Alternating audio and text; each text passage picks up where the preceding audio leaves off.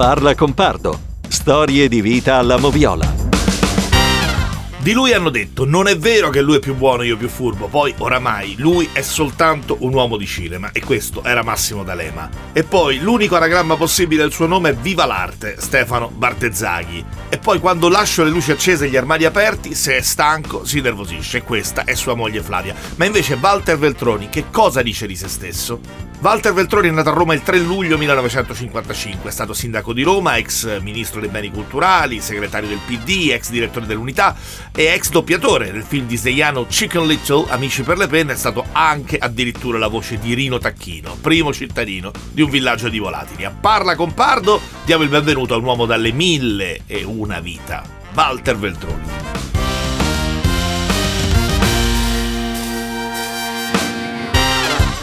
Ciao Walter. Ciao Pierluigi. Ma è vero che tu eri più buono e D'Alema più furbo? Ma no, ma questo, guarda, fa parte, diciamo, della letteratura d'appendice che, che c'è stata nel corso di quegli anni. Ma insomma, no, ognuno ha il suo carattere, ognuno è fatto a suo modo e tutti sono una ricchezza. Guarda, non so tu, ma diciamo crescendo viene una gran voglia di armonia, viene una gran voglia di gentilezza in un tempo così rissoso e maleducato come è un po' questo, no? Per cui no, io sono convinto, guarda, che in ciascuna persona che incontri, anche in quelli che magari ti assomigliano di meno, c'è sempre una meraviglia da scoprire. Senti, il Veltroni che ti assomiglia di più chi è? Il politico, l'amministratore, il giornalista, anche il giornalista sportivo, insomma, con interviste clamorose, lo scrittore, il regista. Innanzitutto c'è qualcosa che non sai fare?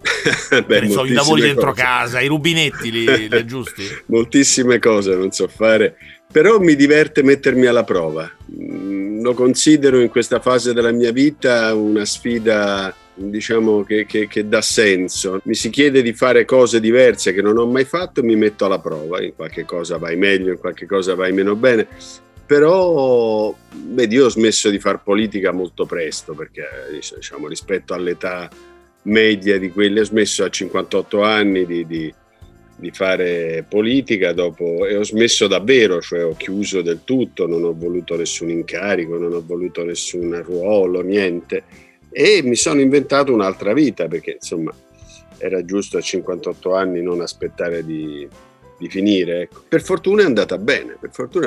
Se mi chiedi qual è la cosa che unifica tutto questo, è il racconto. A me piace ascoltare e raccontare, è la cosa che mi è sempre piaciuta di più, e qualsiasi cosa abbia fatto nella vita, in fondo poi ho fatto questo. Ma la politica non ti manca? Un anno come questo, io penso dal punto di vista dell'amministratore pubblico, con tutte le sue complessità, con tutte le sue difficoltà, è un anno che per un politico è più un sollievo, non essere stato parte della partita, vista la complessità, la drammaticità di quest'anno, o è più invece qualcosa che dici avrei voluto dare un contributo, avrei potuto dare un contributo? Guarda Pierluigi, io sono fatto di carattere che quando giro pagina, non ho rimpianti, non ho rancori, non ho desideri. Io cerco di dare una mano sul piano civile, che poi è quello che mi è sempre interessato, in altro modo, scrivendo, intervenendo, diciamo aiutando le cause che mi sembrano giuste. Quindi quando mi si chiede quando è che torna in politica, io non devo tornare, che non sono mai andato via, nel senso che l'impegno politico non è appannaggio di quelli che hanno un ruolo o, diciamo, delle greche sulla divisa. Sono gli esseri umani che nel corso della storia hanno cambiato il mondo attraverso il loro impegno sociale e civile, non solo i leader. Per cui adesso io, ecco, in questo modo, in questa forma, cerco di dare un contributo, per esempio lavorando sulla memoria, per esempio sostenendo alcune cose nelle quali sono molto convinto, come i temi ambientali, piuttosto che certi temi di diritti civili, di libertà, certa lotta contro le rimozioni della storia che vedo pericolosamente affermarsi. Ecco, su queste cose io non ho smesso, anzi probabilmente faccio anche più di prima, perché ho, diciamo, più disponibilità di quanto non ne avessi quando dovevo occuparmi anche di tante cose minute. Senti, ma Roma è recuperabile? Lo rifaresti il sindaco di Roma? Tanto non è un tema in agenda, ma ti manca quell'incarico da amministratore, soprattutto ripensando alla Roma di quegli anni? Oggi sarebbe più difficile per uno che arriva da fuori, che viene da fuori, cambiare la città nel giro di qualche anno? Ma guarda, io ho sempre, l'inizio del mio libro su Roma, quello in cui ricordo gli anni in cui sono stato sindaco, è proprio la confutazione dell'argomento dell'ingovernabilità di Roma. Roma non è affatto ingovernabile, Roma è una città complicata, grande, gigantesca, con tanti problemi, alcuni si sono ulteriormente accumulati nel corso di questi anni, ma non è ingovernabile, è difficile, è come guidare un aereo invece che una bicicletta, però gli aerei si guidano, no? Con un po' di formazione, di preparazione, di esperienza, con ore di volo, insomma viene più facile guidarli, quindi per me è stata l'esperienza più bella della mia vita. È stato bello per me, credo bello per la città, che ha conosciuto anni di crescita, di prestigio, di clima, eccetera, però ecco, è stato e non sarà di nuovo. Senti, essere di sinistra alla fine, visto che siamo in fase anche complice quest'anno così complicato, in una fase un po' filosofica e un po' pensosa, essere di sinistra aiuta di più ad apprezzare le vittorie, le sconfitte, dà una dimensione diversa, insomma, alla sintesi della vita, delle cose che succedono? Ma se ti rispondessi di sì sarei un presuntuoso, nel senso che dovrei ritenere che solo essere di sinistra consente di leggere bene la vita. No, questo no, è un modo, sono delle sensibilità, sono delle attenzioni, delle rabbie, delle coscienze di ingiustizia che sono magari più forti, ma non è che una persona di sinistra è migliore di una persona che di sinistra non è, non è che ha capito di più, ha un suo punto di vista, l'altro è assolutamente legittimo, naturalmente stiamo parlando di tutti quei punti di vista che partono dal riconoscimento del valore della libertà, che è la condizio sine qua non di tutto, però non è che essere di sinistra renda più felici, ecco. Recentemente abbiamo visto questa edizione straordinaria, che era una carrellata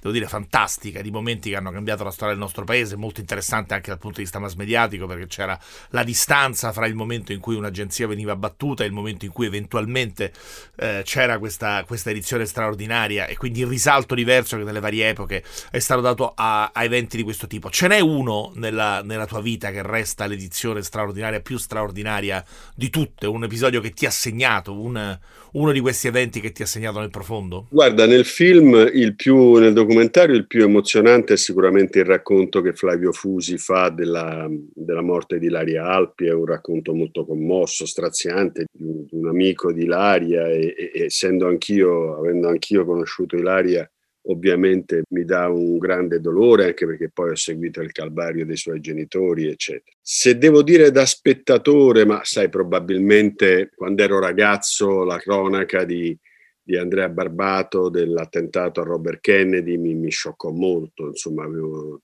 12 anni e mezzo. Bob Kennedy era per me allora, come posso dire, una specie di mito, di faro, e in qualche misura non ha smesso di esserlo. Per cui il racconto dell'ennesimo, dopo la morte di John Kennedy, questa volta però con la forza dell'immagine e del racconto in diretta, che con John Kennedy non c'era stata se non nelle cronache successive di Ruggero Orlando, mi colpì molto. Poi da adulto sicuramente Falcone e Borsellino. Tu hai perso tuo papà molto, molto giovane, avevi un anno praticamente, e insomma lui è stato un grande dirigente della RAI, la persona che ha portato Mike Buongiorno di fatto all'attenzione degli italiani. Ti ha trasmesso, era anche un telecronista, sappiamo che lavoro meraviglioso sia quello, ti ha trasmesso in qualche modo la passione per il calcio, e com'era essere un bambino juventino a Roma? Perché insomma... ancora più difficile è stato fare il sindaco di Roma senza essere romanista, essendo juventino. Però mi ricordo, questo è così come particolare, in campagna elettorale, la prima campagna elettorale, quando ero ancora candidato e non ero stato sindaco, andai a Testaccio e a un certo punto passai davanti al club della Roma. Ora puoi immaginare il club della Roma a Testaccio che cosa sia. Entrai per salutare, furono molto gentili, e poi ci mettemmo a guardare col presidente le foto delle squadre della Roma affisse al muro, foto del 63, 64.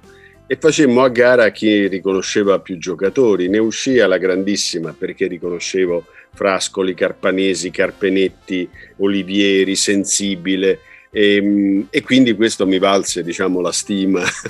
Hai preso la patente, diciamo, quel giorno. Senti, con Totti hai avuto un grande rapporto, credo che tu abbia anche contribuito, non lo so, mi viene in mente tu, mi viene in mente Maurizio Costanzo, insomma hai contribuito anche, diciamo, alla sua maturazione dal punto di vista mediatico, no? Al fatto di capire che aveva un enorme potenziale dal punto di vista proprio comunicativo. Beh, lui ha contribuito perché ha fatto da solo, però lui ha un talento comunicativo, ha dei tempi di comunicazione che sono perfetti. È un ragazzo di grandissima intelligenza, è un uomo di grandissima intelligenza, è figlio di quella Roma popolare che ha una sua saggezza, un suo equilibrio, una sua misura, un suo clamoroso senso dell'umorismo. È la Roma di Sordi, di Proietti, no? È quella Roma lì, è quella Roma che ha sofferto, che non ha avuto tante opportunità e occasioni, e poi a un certo punto ce l'ha fatta, e però non si è scordata le radici dalle quali ha preso le mosse, insomma. Francesco è così, Francesco ha una comicità naturale, ha uno spirito di osservazione, riesce a cogliere nelle persone l'elemento sempre grottesco, nelle situazioni ha sempre una parola che tende a sdrammatizzare, insomma a me è sempre stato molto simpatico Francesco. Senti, ma anche per i politici vale la categoria del talento, cioè ad esempio noi facciamo le pagelle dei calciatori e in generale rimane una misura del talento che un calciatore ha avuto nella sua carriera, vale anche per i politici? Guarda, per me vale sempre un principio: di chi andresti ad ascoltare un discorso? Questa è la domanda che bisogna fare. Usciresti da casa per andare a sentire un discorso di questo o quello?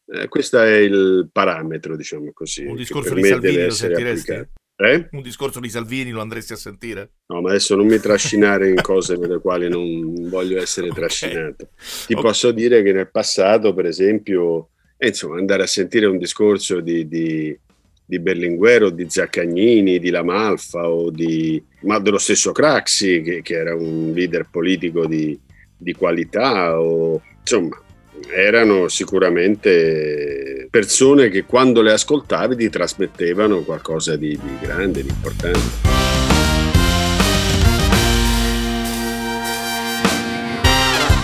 Allora, facciamo un momento VAR. C'è una città di cui ti piacerebbe fare il sindaco in una vita, in una seconda vita? No, sai, avendo fatto il sindaco di Roma, poi io penso che bisogna fare il sindaco delle proprie città, cioè di una città della quale fai il sindaco tu devi conoscere i quartieri, i sanpietrini, lo spirito, il linguaggio, per cui no, io penso che si debba fare il sindaco della città che conosce e che ami. Ecco. E invece un film che avresti voluto girare? Oltre a quelli che hai fatto? Un milione. Che ti posso dire? Il cacciatore di Michael Cimino, o che ne so, Miracolo a Milano, o La strategia del ragno di Bertolucci, quello insomma ti puoi immaginare. E un giornale che ti piacerebbe dirigere? O ti sarebbe piaciuto dirigere? Sai, a me piace scrivere, questo è quello che probabilmente mi ha trasmesso nel DNA mio padre, cioè una grande facilità di scrittura, una passione per lo scrivere, per cui a questo punto della mia vita più che dirigere un giornale mi fa piacere scrivere per il Corriere della Sera e per la Gazzetta, come faccio. Ma è vero che quella vittoria lì dell'82 cambiò il racconto dell'Italia, la percezione anche psicologica del paese, segnò un po' il passaggio fra gli anni di piombo, gli anni 70, gli anni comunque pesanti, no? Dal punto di vista psicologico, dal punto di vista umano, dal punto di vista del conflitto anche ideologico, a anni completamente diversi. Il calcio ha avuto un ruolo in quella circostanza? Sì, sai, basta pensare questo, che 4 anni prima di quel luglio dell'82 veniva rapito Moro e 2 anni prima saltava per aria la stazione di Bologna. Parliamo di questo tempo della storia. E in questo tempo così grigio, così plumbeo, a un certo punto arrivò questo raggio di sole, questa specie di com'è il calcio, no? Il calcio è una gioia bambina, è qualcosa che attiene alla dimensione ludica della vita di ciascuno di noi, è la prosecuzione dell'infanzia, è qualcosa di razionalmente inspiegabile che però trasmette la gioia. Se tu ci pensi, noi ci abbracciamo, piangiamo, scendiamo in piazza per qualcosa che non abbiamo fatto noi, che hanno fatto altri e che però ci appartiene in qualche modo, no? Abbiamo vinto, si dice, non si dice hanno vinto, dice abbiamo vinto, perché è come E quindi questa immedesimazione con una vittoria dopo quegli anni passati col fazzoletto in mano per piangere le persone cadute o ferite, quel Pertini in piedi che dice non ci prendono più, quella faccia da italiano scolpita nella pietra che aveva Enzo Bearzotti, il sorriso di Paolo Rossi,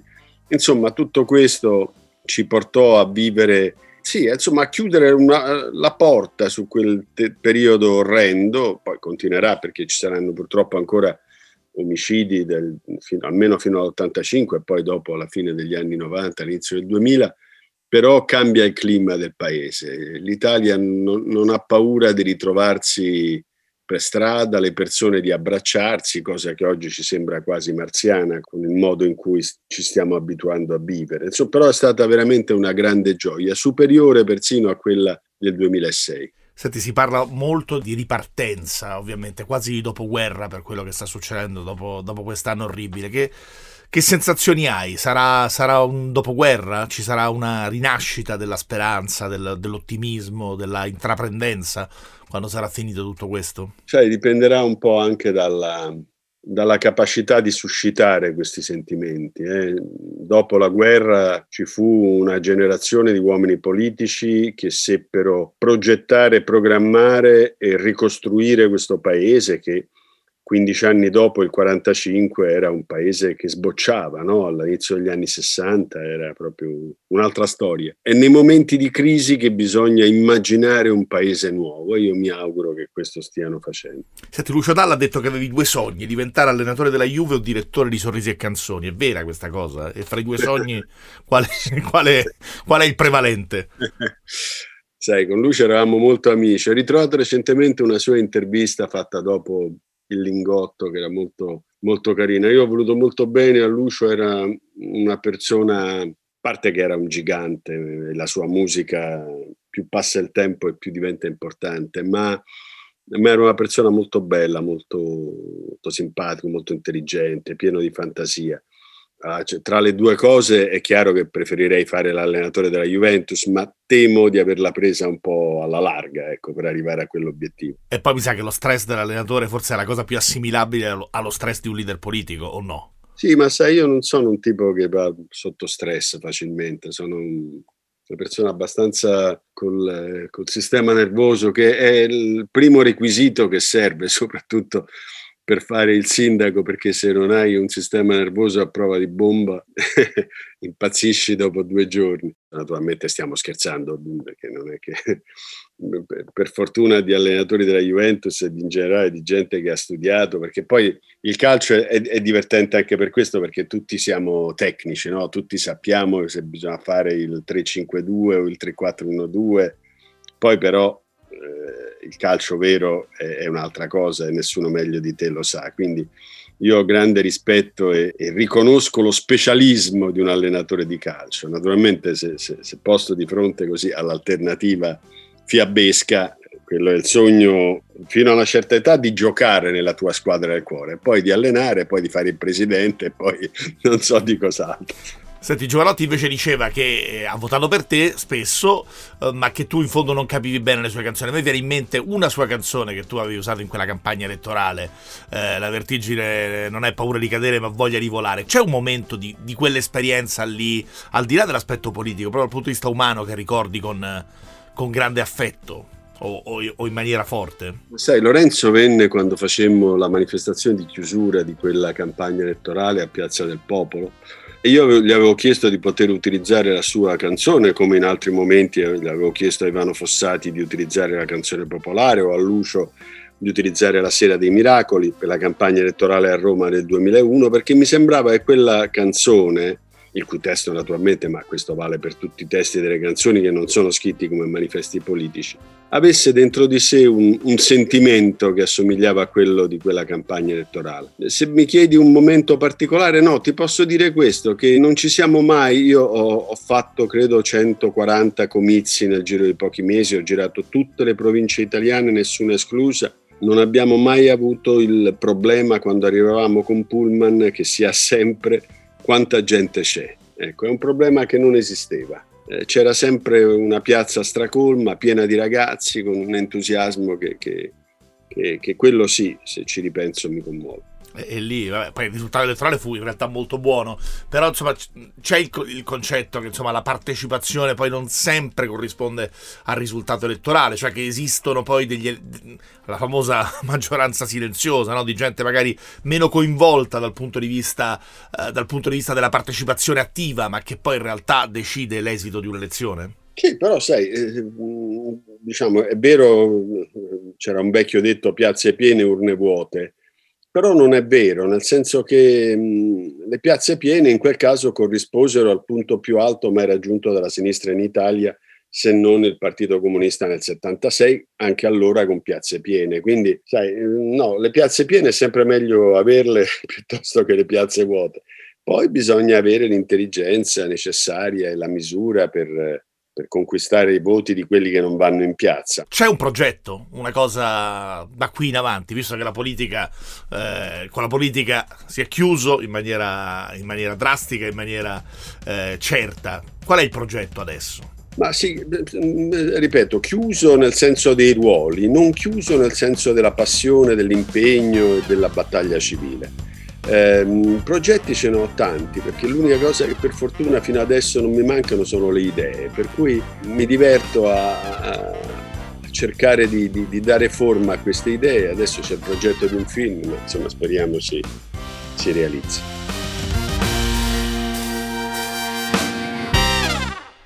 E invece c'è una domanda a cui non risponderesti mai? Una domanda come questa. Grazie Walter. Grazie. Un abbraccione. Un abbraccio, ciao. Grazie mille. Ciao, ciao, ciao. Avete ascoltato Parla con Pardo, storie di vita alla Moviola, una coproduzione Radio 24 e Audio Tales.